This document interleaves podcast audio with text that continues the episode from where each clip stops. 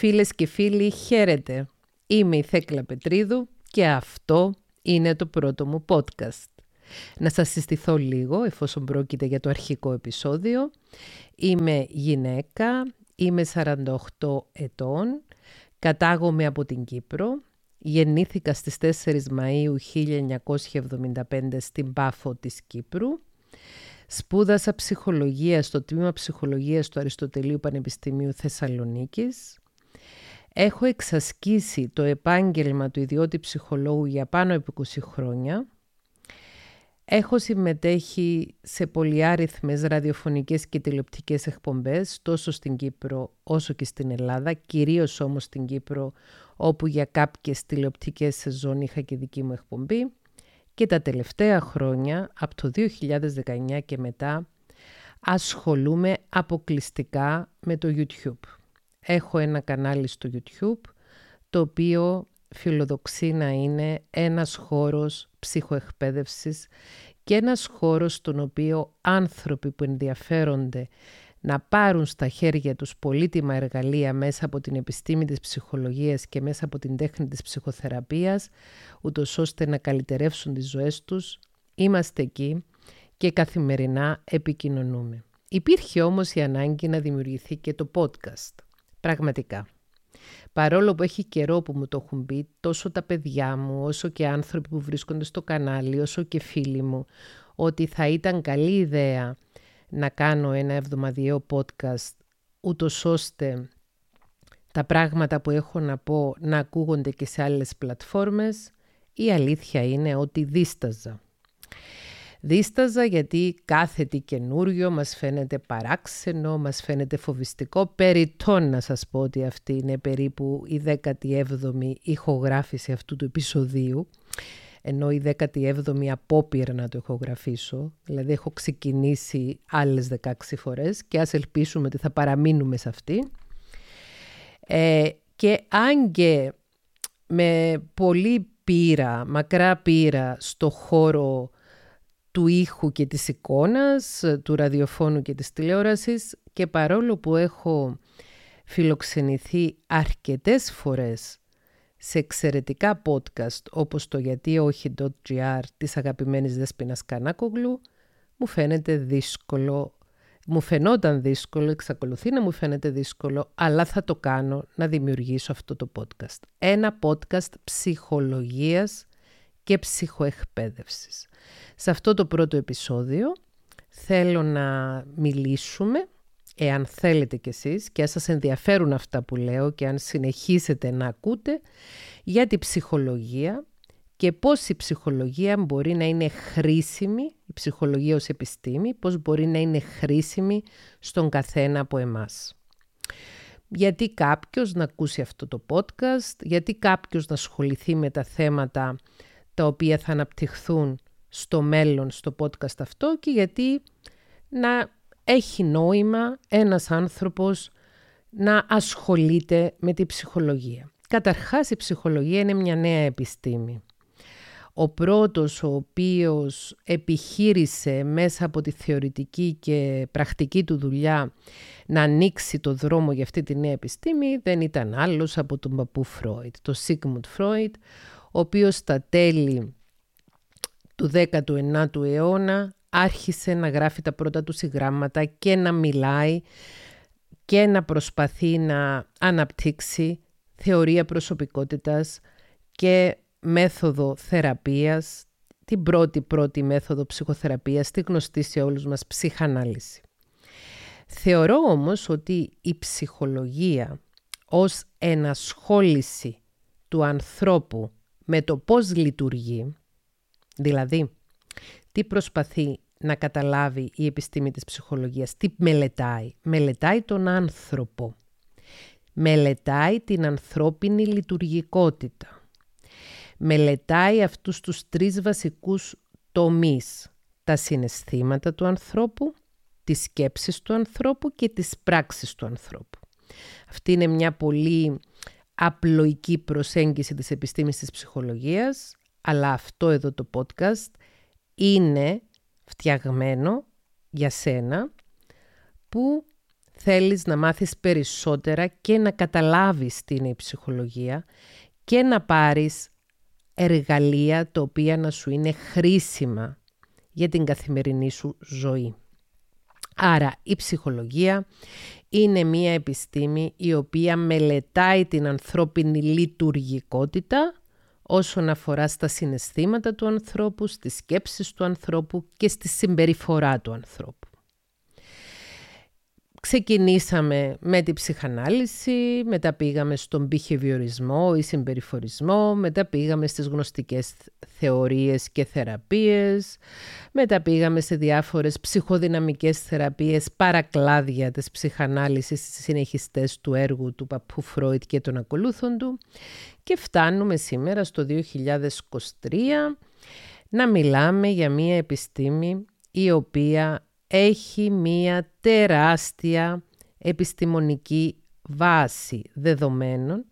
Πάρα πολλές έρευνες καθημερινά δημοσιεύονται σε έγκριτα επιστημονικά περιοδικά από ψυχολόγους οι οποίοι δεν είναι απλοί ψυχολόγοι όπως είμαι εγώ, αλλά είναι ερευνητές. Ερευνητές της ανθρώπινης φύσης. Ξαναλέω συναισθήματα, σκέψεις, γνωστικό κομμάτι και συμπεριφορές.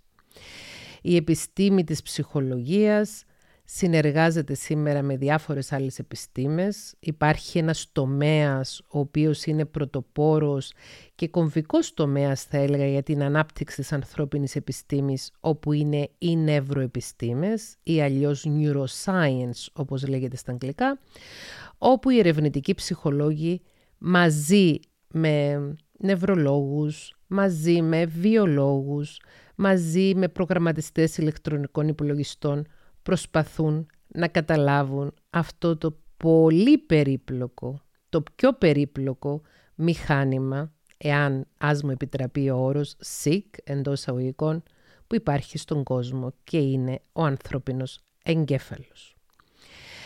Όταν ένας άνθρωπος σπουδάζει ψυχολογία, μαθαίνει τόσο για τις θεωρίες προσωπικότητας ιστορικά. Η πρώτη θεωρία προσωπικότητας ήταν η θεωρία προσωπικότητας της ψυχανάλυσης που έχει γράψει πρώτος ο Φρόιτ.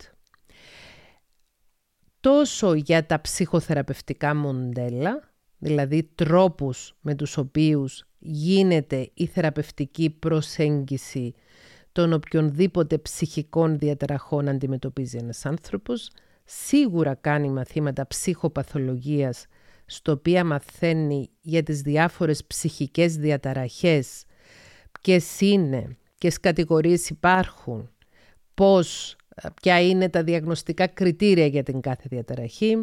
Ένας άνθρωπος που σπουδάζει ψυχολογία κάνει και μαθήματα στατιστικής. Μην πείτε σε κανένα ότι εγώ δεν ήμουν καλή στη στατιστική. Και γενικότερα μελετά και μαθαίνει πώς να μελετά την ανθρώπινη φύση, ξαναλέω, συνέστημα, πράξεις, συμπεριφορά και σκέψεις. Τα λέω απλά, γιατί θέλω να σε προσελκύσω ακροατή μου. Θέλω να σου μεταφέρω και να σου μεταδώσω τον ενθουσιασμό που έχω για αυτή την καταπληκτική επιστήμη της ψυχολογίας και για αυτό το καταπληκτικό πεδίο γνώσεων. Όπως είπα και προηγουμένως, είμαι μια απλή ψυχολόγος, δεν είμαι ερευνήτρια, δεν είμαι ακαδημαϊκός, έχω σπουδάσει ψυχολογία, έχω άδεια εξασκήσεως επαγγέλματος από την ελληνική δημοκρατία, το οποίο ισχύει σε όλη την επικράτεια της Ευρωπαϊκής Ένωσης και έχω εργαστεί ιδιωτικά για 20 χρόνια με ενήλικες ζευγάρια και εφήβους. Παρόλα αυτά όμως δεν είμαι μία καθηγήτρια στο πανεπιστήμιο, δεν είμαι μία lecturer, δεν είμαι ένας άνθρωπος ο οποίος δίνει διαλέξεις σε ακαδημαϊκό επίπεδο. Θεωρώ όμως ότι από τη στιγμή που έχω το δώρο της μεταδοτικότητας, το χάρισμα της μεταδοτικότητας, το κάλεσμα μου πάνω σε αυτή τη γη, η κλίση μου με ήττα και η κλίση μου με γιώτα, είναι να μεταφέρω στους ανθρώπους που θέλουν να με ακούσουν, που έχουν βίκο αότα, τα μαθήματα που παίρνω συνεχώς μέσα από τη ψυχολογία. Είναι μια επιστήμη που συνοχώς αναπτύσσεται και εξελίσσεται. Έχουμε πολλά ακόμη να μάθουμε και νιώθω ιδιαίτερα ευγνώμων για τους ανθρώπους εκείνους που έχουν αφιερώσει τη ζωή τους στην έρευνα, στη μελέτη και στον πειραματισμό και μας δίνουν συνεχώς νέα δεδομένα. Θεωρώ ότι η ψυχολογία μπορεί να είναι μία επιστήμη η οποία να σπάσει ταμπού και στερεότυπα.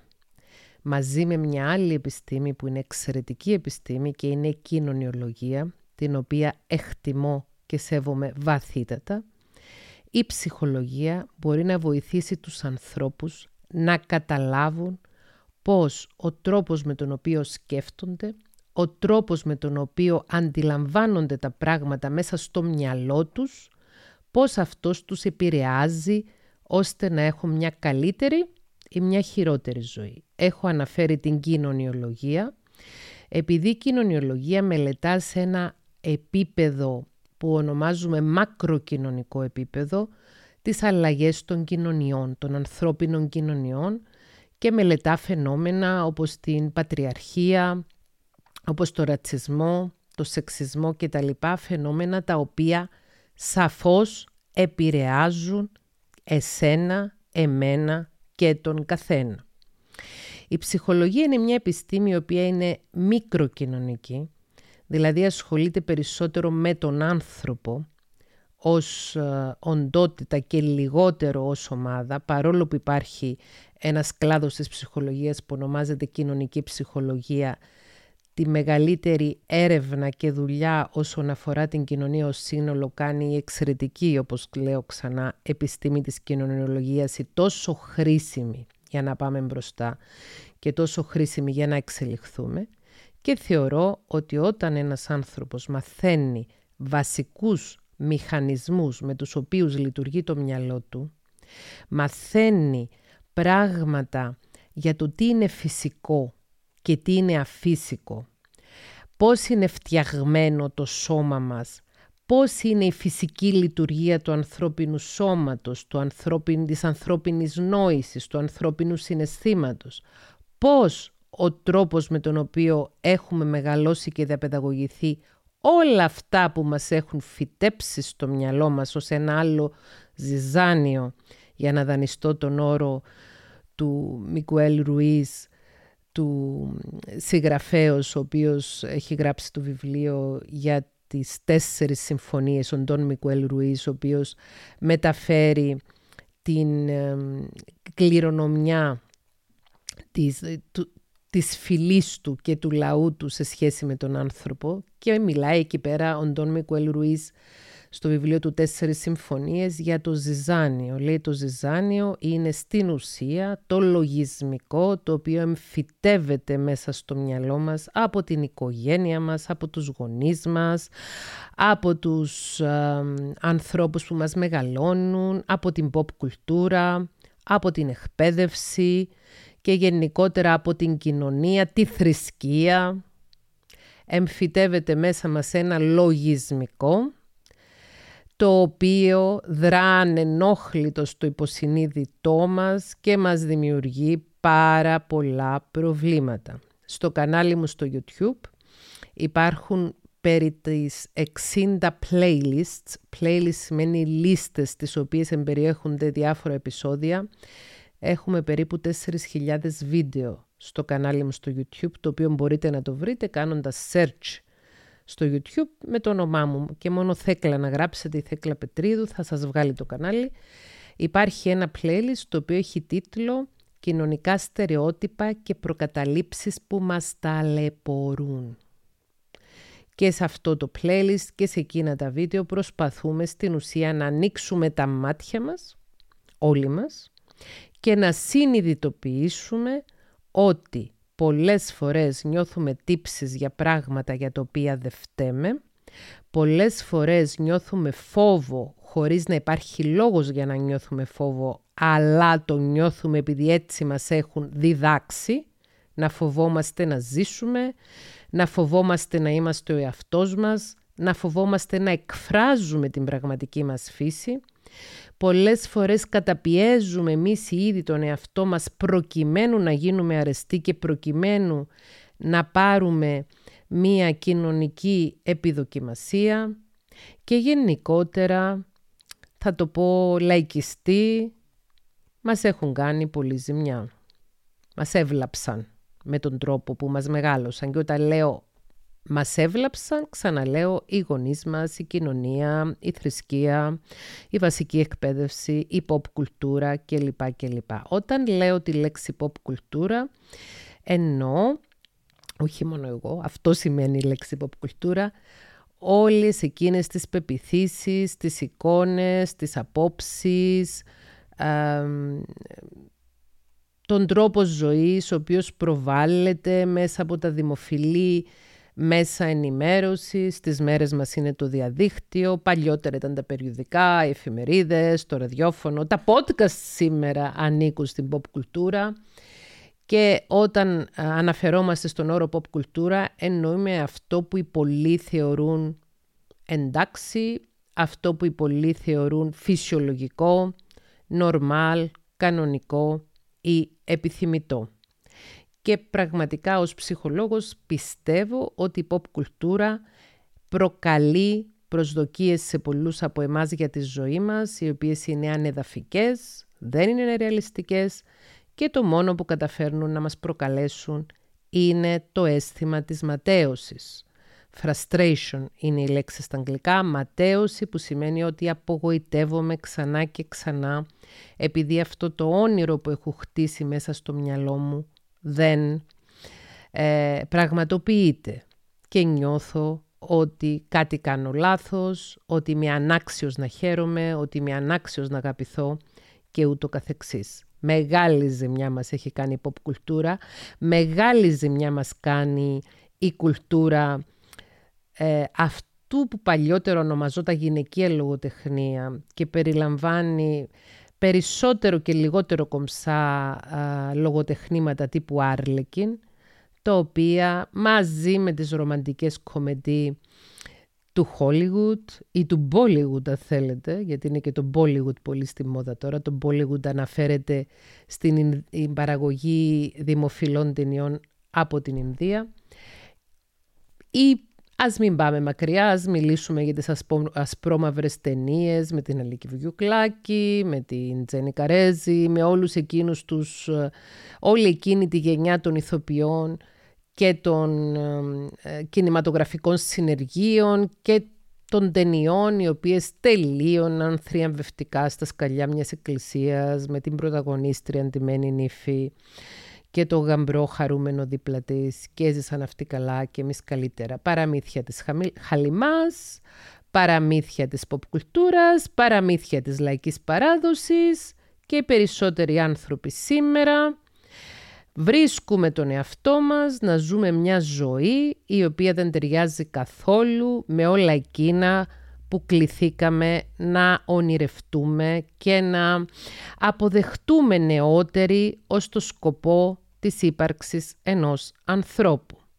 Και έρχεται εδώ ένας κλάδος της ψυχολογίας που ονομάζεται υπαρξιακή ψυχολογία. Στην ουσία μιλάμε για την υπαρξιακή θεωρία προσωπικότητας και την υπαρξιακή ψυχοθεραπευτική προσέγγιση που έρχεται να βοηθήσει τους ανθρώπους δίνοντας τους τα κατάλληλα εργαλεία ώστε να ανακαλύψουν ποιος είναι ο σκοπός της ζωής των ιδίων, όχι αυτός που τους έχει επιβάλει η υποκουλτούρα, όχι αυτός που τους έχει πει η μαμά τους, η θιά τους, ο παπάς ε, στην ορία τους όταν έκανε κήρυγμα, αυτός που τους έκανε κατηχητικό ή αυτός που τους έκανε οποιοδήποτε μάθημα στη βασική εκπαίδευση ή ακόμη και, στη, και περαιτέρω, αλλά ποιος είναι ο σκοπός της ζωής του καθενός προσωπικά. Ξέρω ότι έχω πει πάρα πολλά έχει 20 λεπτά περίπου που μιλάω τώρα. Είναι θεωρητικά, είναι ε, πράγματα που ίσως για κάποιον που δεν έχει ακούσει ξανά ένα podcast ή δεν έχει παρακολουθήσει ένα βίντεο που να έχει θέμα τη ψυχολογία να φαίνονται παράξενα, να φαίνονται βαρετά και αυτή τη στιγμή λέω να πάμε λίγο πιο ανάλαφρα και να σας μιλήσω σε πρώτο πρόσωπο για τη δική μου σχέση με τη ψυχολογία και τη ψυχοεκπαίδευση σε αυτό το πρώτο επεισόδιο του πρώτου podcast που εγώ η Θέκλα Πετρίδου ως ψυχολόγος, συγγραφέας και YouTuber ετοιμάζω. Έκανα μία παύση στην ηχογράφηση και σκεφτόμουν αυτά που σας είπα μέχρι τώρα και έχω ένα προβληματισμό μήπως είναι βαρετά και μήπως θα έπρεπε να ξεκινήσω το podcast με αυτά που θα σας πω από εδώ και πέρα. Ας ξαναξεκινήσουμε λοιπόν. Για όσους με γνωρίζετε το γέλιο μου αυτό είναι χαρακτηριστικό και ίσως θα έπρεπε να ήταν και το intro αυτού του podcast αν θα είχε μουσικό intro, αν θα είχε ένα κομμάτι με μουσική που θα εισήγαγε το podcast να ήταν αυτό το γέλιο, ακριβώς. Λοιπόν, λοιπόν, λοιπόν, μεγάλωσα σε ένα σπίτι στο οποίο και οι δύο μου γονείς ήταν εκπαιδευτικοί. Η μητέρα μου φιλόλογος και ο πατέρας μου θεολόγος. Ήξερα από πολύ νωρίς ότι δεν ήταν για μένα η δουλειά του εκπαιδευτικού ακριβώς επειδή είναι πάρα πολύ δύσκολη, εξαιρετικά δύσκολη. Ίσως σε κάποιο επόμενο επεισόδιο να μιλήσουμε για αυτό το θέμα. Για το πόσο δύσκολη είναι η δουλειά του εκπαιδευτικού. Ήταν για μένα προδεγεγραμμένος τρόποντινά ο δρόμος ότι θα ακολουθούσα τα βήματα της μητέρας μου γιατί ήμουνα μαθήτρια στο κλασικό τμήμα όπως το λέμε στην Κύπρο, τρίτη δέσμη το λέγατε τότε στην Ελλάδα και φαίνεται πως ήμουν και καλή μαθήτρια. Όμως η αλήθεια να λέγεται όσο έφτανε ο καιρός που στην τρίτη ηλικίου θα έπρεπε να συμπληρώσω το μηχανογραφικό για τις εισαγωγικές εξετάσεις του Πανεπιστήμιο, προβληματιζόμουν ιδιαιτέρως για το αν θα ακολουθούσα το δρόμο της φιλολογίας. Έτσι πέρασα ένα βασανιστικό τριήμερο από τη μέρα που έφτασαν τα μηχανογραφικά, που ήταν έτσι περίοδος, Μάρτιος τότε, του 1993, 30 χρόνια πριν, ακριβώς 30 χρόνια πριν, πέρασα ένα βασανιστικό τριήμερο στο οποίο προσπάθησα να αλλάξω την πορεία μου και από εκεί που πήγαινα συστημένη για να γίνω φιλόλογος να βάλω ως πρώτη και μοναδική επιλογή στο μηχανογραφικό μου το τμήμα ψυχολογίας του Αριστοτελείου Πανεπιστημίου Θεσσαλονίκης. Τότε ήταν η πρώτη χρονιά, το 1993, το Σεπτέμβριο δηλαδή, που πήγα για να ξεκινήσω τις σπουδές μου, ήταν η πρώτη χρονιά που το τμήμα ψυχολογίας λειτουργούσε ξεχωριστά από το τμήμα παιδαγωγικής και ψυχολογίας και ήταν το πρώτο αμυγές τμήμα ψυχολογίας στο Αριστοτέλειο Πανεπιστήμιο. Παρόλο που στο Αριστοτέλειο υπήρχε έδρα ψυχολογίας τόσο παλιά όσο το 1926, όπως μας έλεγαν οι καθηγητές μας. Ήταν δύσκολο για μένα να πάρω την απόφαση να σπουδάσω ψυχολογία για δύο λόγους. Ο πρώτος λόγος είχε να κάνει με το ότι ερχόμουν αντιμέτωπη με ένα πεδίο εντελώς διαφορετικό από αυτό με το οποίο ήμουν μαθημένη, γιατί μέχρι τότε ήμουν μαθημένη με τις ασφαλείς επιστήμες όπως αυτή της φιλολογίας και με, τα, με τις πεπατημένες οδούς της θρησκείας και της θεολογίας. Ναι, ήμουν πολύ θρήσκα. Ο πατέρας μου εκτός από θεολόγος είναι ιερέας. Και η αλήθεια να λέγεται φοβόμουν αυτό που θα ακολουθούσε μετά, δηλαδή την επανάστασή μου και την αλλαγή τρόπου σκέψης και λειτουργίας, που τότε δεν το συνειδητοποιούσα, αλλά υποσυνείδητα φαίνεται πως το ήξερα. Κάνω εδώ μια μικρή παρένθεση για να αναφέρω για την περιγραφή του μυαλού μας τη δομική περιγραφή που κάνει ο Φρόιτ, είπαμε είναι ο πρώτος ο οποίος έχει θεμελιώσει την ψυχολογία ως επιστήμη, ο οποίος μιλούσε για τα επίπεδα συνειδητότητας. Το συνειδητό επίπεδο, το υποσυνείδητο επίπεδο και το ασυνείδητο επίπεδο. Με απλά λόγια, το συνειδητό επίπεδο είναι όλα αυτά που γνωρίζουμε ότι νιώθουμε, σκεφτόμαστε και κάνουμε το οποίο μοιάζει με τη μύτη, την κορυφή της πυραμίδας ή τη μύτη του παγόβουνου, που είναι αυτό που φαίνεται έξω από τη θάλασσα, αλλά είναι και το πιο μικρό κομμάτι.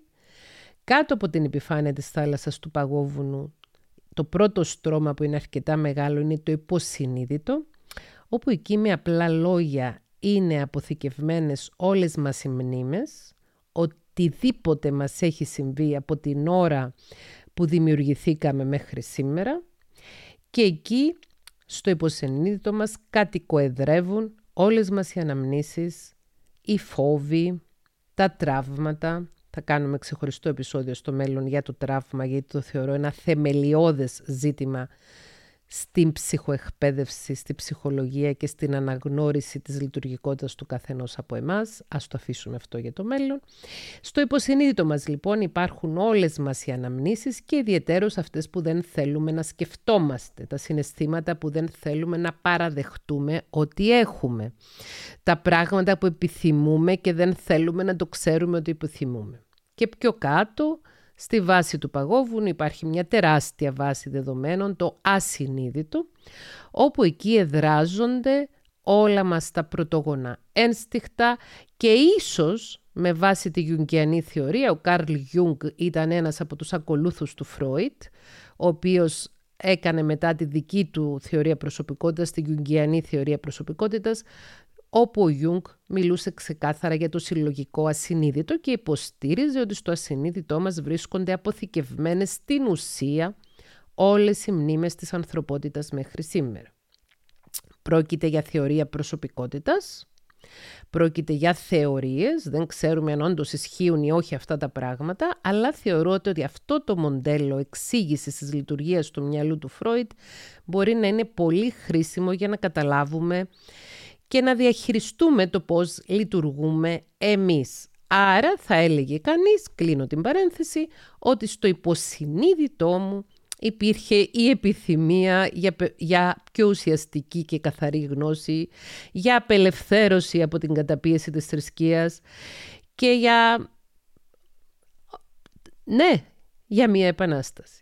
Λοιπόν, όταν είδα στο μηχανογραφικό ότι υπήρχε τμήμα ψυχολογίας στο Αριστοτέλειο, τότε επικοινώνησα με μία παιδική μου φίλη, η οποία είναι φίλη μου μέχρι και σήμερα, την Τζόρτζα Τσακλάγκανου, η οποία είναι νομικός και ζει και εργάζεται στις Βρυξέλλες, της οποίας η μαμά, η κυρία Φριοδίτη Ξηρομερίτου, δίδασκε ψυχολογία στο Πανεπιστήμιο στην Πάτρα.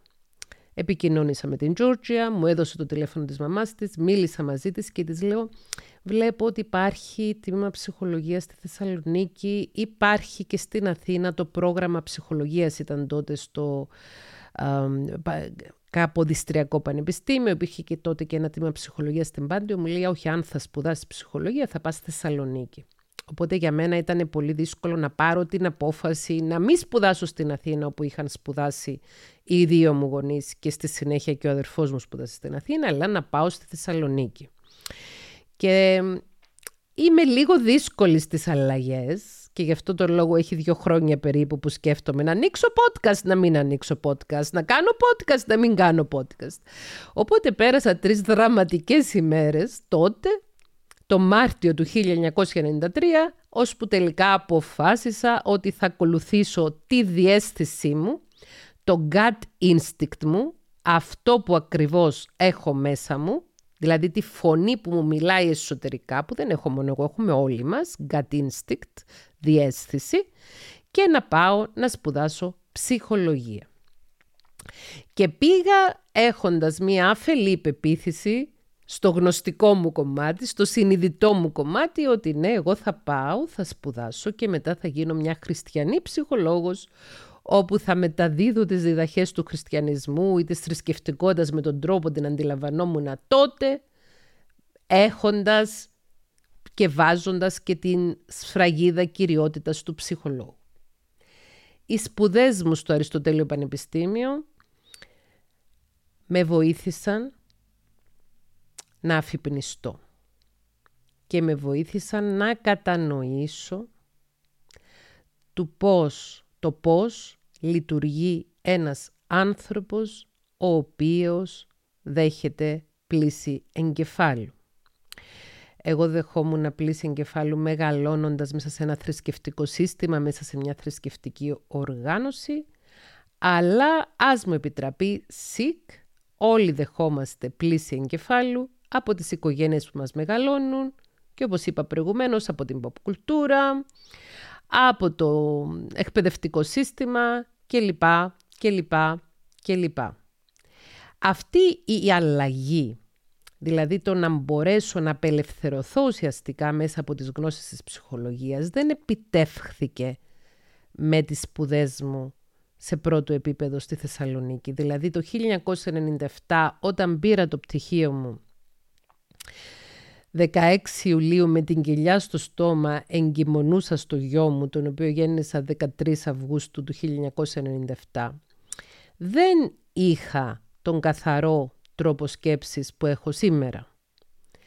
Και σίγουρα μετά από 20 χρόνια θα έχω ακόμη πιο καθαρό τρόπο σκέψης από αυτό που έχω σήμερα, γιατί αν είναι ένα πράγμα που μου έχει διδάξει η επιστήμη της ψυχολογίας, είναι ότι συνεχώς υπάρχει νέα γνώση, νέα αντίληψη, νέες ε, συνειδητοποιήσεις και νέες αλλαγές που μπορούμε να κάνουμε για να λειτουργούμε καλύτερα σε επίπεδο συναισθήματος, σκέψεων και συμπεριφοράς.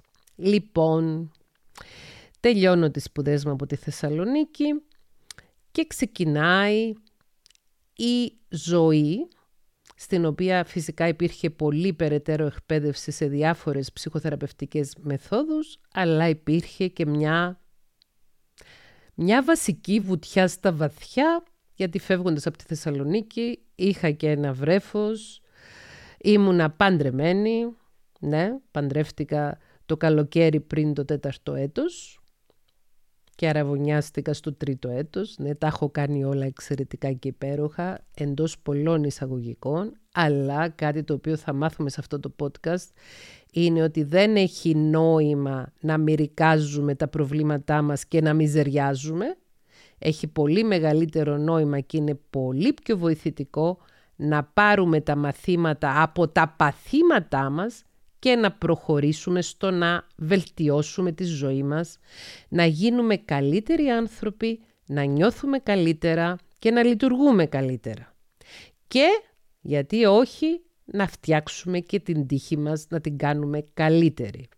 Ένα από τα ερωτήματα που συχνά τίθενται σε ένα ψυχολόγο είναι για τον παράγοντα τύχη. Τι ρόλο παίζει ο παράγον τύχης στη ζωή του ανθρώπου; Πιστεύω ότι κάποια πράγματα είναι όντως θέμα τύχης ή ατυχίας και κυρίως το σε ποια οικογένεια θα γεννηθείς και τι γονίδια θα κληρονομήσεις. Αυτό είναι καθαρά θέμα τύχης ή ατυχίας.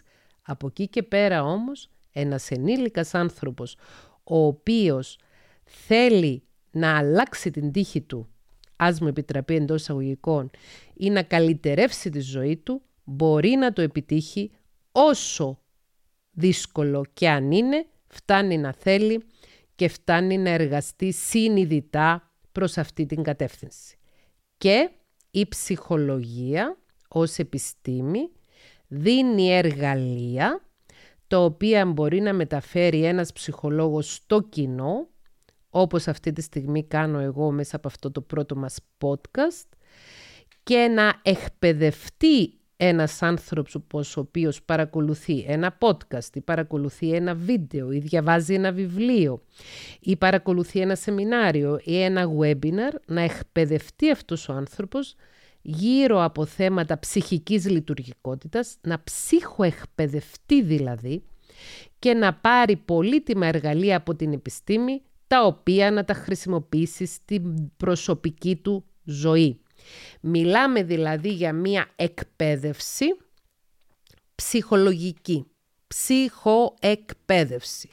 Αυτός ο όρος ήρθε στη βιβλιογραφία αρχικά, ο όρος ψυχοεκπαίδευση, κάπου 40 χρόνια πριν, αναφερόμενος στις περιπτώσεις εκείνες των χρόνιων ασθενών που ένας ψυχολόγος τους βοηθούσε να μάθουν πράγματα για την ασθένειά τους, για τη θεραπεία της ασθένειάς τους και την καλύτερη αντιμετώπιση της. Στην πορεία αυτός ο όρος διευρύνθηκε και δεν έχει να κάνει αποκλειστικά με σωματικές ασθένειες και τη διαχείρισή τους, αλλά έχει να κάνει γενικά με όλη την ανθρώπινη λειτουργικότητα. Ξαναλέω συναισθήματα, σκέψεις, πράξεις παύλα συμπεριφορά. Ψυχοεκπαίδευση σημαίνει μαθαίνω πράγματα για τη λειτουργικότητα μου. Τη λειτουργικότητα του συναισθήματος μου, τη λειτουργικότητα των σκέψεων μου και του γνωστικού μου πεδίου, τη λειτουργικότητα των πράξεων μου και της συμπεριφοράς μου. Μαθαίνω γιατί λειτουργώ με τον τρόπο που λειτουργώ. Βασικό ρόλο στη ψυχολογία παίζουν και τα κίνητρα. Και μάλιστα είχαμε ένα ξεχωριστό μάθημα στο Πανεπιστήμιο το οποίο είχε τίτλο «Ψυχολογία των κινήτρων» και το οποίο αυτό μάθημα το τσάκισα γιατί μου άρεσε πάρα πολύ. Μου, μου άρεσε πάρα πολύ αυτό το ζήτημα, το να μπορέσουμε να διαχωρίσουμε την ανθρώπινη συμπεριφορά όχι μόνο με βάση αυτού που γίνεται, αυτού που λέει κάποιος ή αυτού που πράττει κάποιος, αλλά και με βάση τα κίνητρα πίσω από αυτή τη συμπεριφορά. Γιατί τα κίνητρα δεν είναι φανερά, δεν έρχεται ο άλλος να σου πει «Γεια σου, ήρθα να σε εκμεταλλευτώ οικονομικά και ήρθα να σου πουλήσω κάτι το οποίο δεν είναι τόσο αξιόλογο, παρουσιάζοντάς σου το ως πολύ αξιόλογο, ώστε εσύ να το αγοράσεις και εγώ να κερδίσω εις βάρος σου. Δεν θα σου πει ότι το κίνητρο μου είναι το κέρδος. Θα σου παρουσιαστεί ότι εγώ θέλω το καλό σου και έρχομαι να σου πωλήσω ένα προϊόν που το χρειάζεσαι, ένα προϊόν το οποίο θα κάνει καλύτερη τη ζωή σου και ούτω καθεξής. Δράτω με τις ευκαιρίες εδώ να πω ότι αυτό το podcast είναι δωρεάν και είναι ένα προϊόν το οποίο έρχεται από εμένα προς εσάς, εννοείται χρησιμοποιώντας την επιστήμη της ψυχολογίας, δεν τα βγάζω από μόνη μου αυτά που λέω και δεν είναι δικά μου θεωρήματα και είναι ένα δώρο που σας προσφέρεται δωρεάν. Γιατί πραγματικά πιστεύω ότι αν η κοινωνία μας ψυχοεκπαιδευτεί, εάν οι νέοι άνθρωποι ψυχοεκπαιδευτούν, εάν όλα αυτά τα οποία εμείς οι μεγαλύτεροι που ψυχοψαχνόμαστε, που ψυχοθεραπευόμαστε, που ψυχοεκπαιδευόμαστε, έχουμε μάθει με πολύ κόπο και πολύ πόνο, καταφέρουμε να τα μεταδώσουμε στις νεότερες γενιές, τότε θα μπορέσουμε να βοηθήσουμε ουσιαστικά στο να αναγεννηθεί η κοινωνία και όλο και περισσότεροι άνθρωποι να μπορούν να έχουν ψυχική υγεία και ψυχική ισορροπία. Αγαπώ τη ψυχοεκπαίδευση. Λατρεύω τη ψυχοεκπαίδευση. Έχω παρατήσει ένα πολύ επικερδές γραφείο για να ασχοληθώ ουσιαστικά με τη ψυχοεκπαίδευση. Αυτή τη στιγμή που μιλάμε, τα κύρια μου έσοδα για να ζήσω έρχονται από το κανάλι μου στο YouTube, από τις διαφημίσεις που παίζουν τα βίντεο στο κανάλι μου στο YouTube. Έχω κλείσει το γραφείο θα μπορούσε αυτή τη στιγμή να είχα το γραφείο και να έβλεπα 5-6 ανθρώπους τη μέρα, να σχολιόμουν κατά τη διάρκεια της θεραπευτικής ώρας με εκείνον τον έναν άνθρωπο ο οποίος θα με πλήρωνε και ένα δρόμο ποσό φαντάζομαι λόγω δημοφιλίας. Αν θα μπορούσε να το πει κάποιος έτσι, παρόλο που θεωρώ ότι οι υπηρεσίες υγείας πρέπει να είναι προσβάσιμες από όλους και παίρνω αυτή τη στιγμή την αφορμή να σας πω πως στην ιστοσελίδα μου θέκλεπετρίδουν.com στην αρχική σελίδα υπάρχει αναρτημένο ένα άρθρο στο οποίο είναι μαζεμένες όλες οι υπηρεσίες δωρεάν ψυχοθεραπείας και συμβουλευτικής σε Κύπρο και σε Ελλάδα που έχουν έρθει εις γνώση μας από το 2019 μέχρι σήμερα και αυτό το άρθρο όταν έχω έρθει εις γνώση μου καινούρια υπηρεσία ψυχικής υγείας η οποία δίνεται από ένα δήμο ή από μία δομή ανανεώνεται τακτικά. Λοιπόν, εάν δεν έπαιρνα την απόφαση να αφοσιωθώ ουσιαστικά και ολοκληρωτικά στη ψυχοεκπαίδευση, αυτή τη στιγμή θα είχα το γραφείο, στο οποίο θα έβλεπα 5-6 ανθρώπους τη μέρα και θα ήμουν βοηθητική μόνο σε αυτούς τους 5-6 ανθρώπους τη μέρα, παρόλο που θα έπαιρνα πολύ περισσότερα χρήματα από όσα παίρνω σήμερα μέσα από τα έσοδα μου από τις διαφημίσεις στο YouTube, δεν θα ήμουν τόσο χρήσιμη όσο θέλω να είμαι σήμερα. Και επειδή μιλήσαμε προηγουμένως για υπαρξιακή ε, ψυχοθεραπεία και για τα υπαρξιακά ερωτήματα που όταν καταφέρει να τα απαντήσει ο άνθρωπος τότε θα έχει και καλύτερη ψυχική ισορροπία και γιατί όχι και ευδαιμονία, στη δική μου προσωπική ζωή έχω ανακαλύψει ότι αυτό είναι το κάλεσμά μου και αυτός είναι ο σκοπός μου που ζω. Να χρησιμοποιώ το ταλέντο που έχω στο λόγο και στη μετάδοση ιδεών, νοημάτων και συναισθημάτων, ούτως ώστε να είμαι χρήσιμη προς τους ανθρώπους που δεν έχουν πρόσβαση σε υπηρεσίες ψυχικής υγείας στην περιοχή που βρίσκονται ή στη φάση της ζωής που βρίσκονται και να μεταδίδω έναν λόγο ψυχοεκπαιδευτικό, έναν λόγο ανακουφιστικό, έναν λόγο ο οποίος να βοηθάει τους ανθρώπους να κάνουν τη ζωή τους καλύτερη, να αναγνωρίζουν τι συμβαίνει στη ζωή τους, να αναγνωρίζουν τι τους ταλαιπωρεί και να μπορούν να βελτιώνουν τη ζωή τους αλλάζοντας τον εαυτό τους. Φυσικά, η ψυχοεκπαίδευση σε καμία περίπτωση δεν μπορεί να υποκαταστήσει τη ψυχοθεραπεία. Στο επόμενο επεισόδιο του podcast θα μιλήσουμε για τη ψυχοθεραπεία.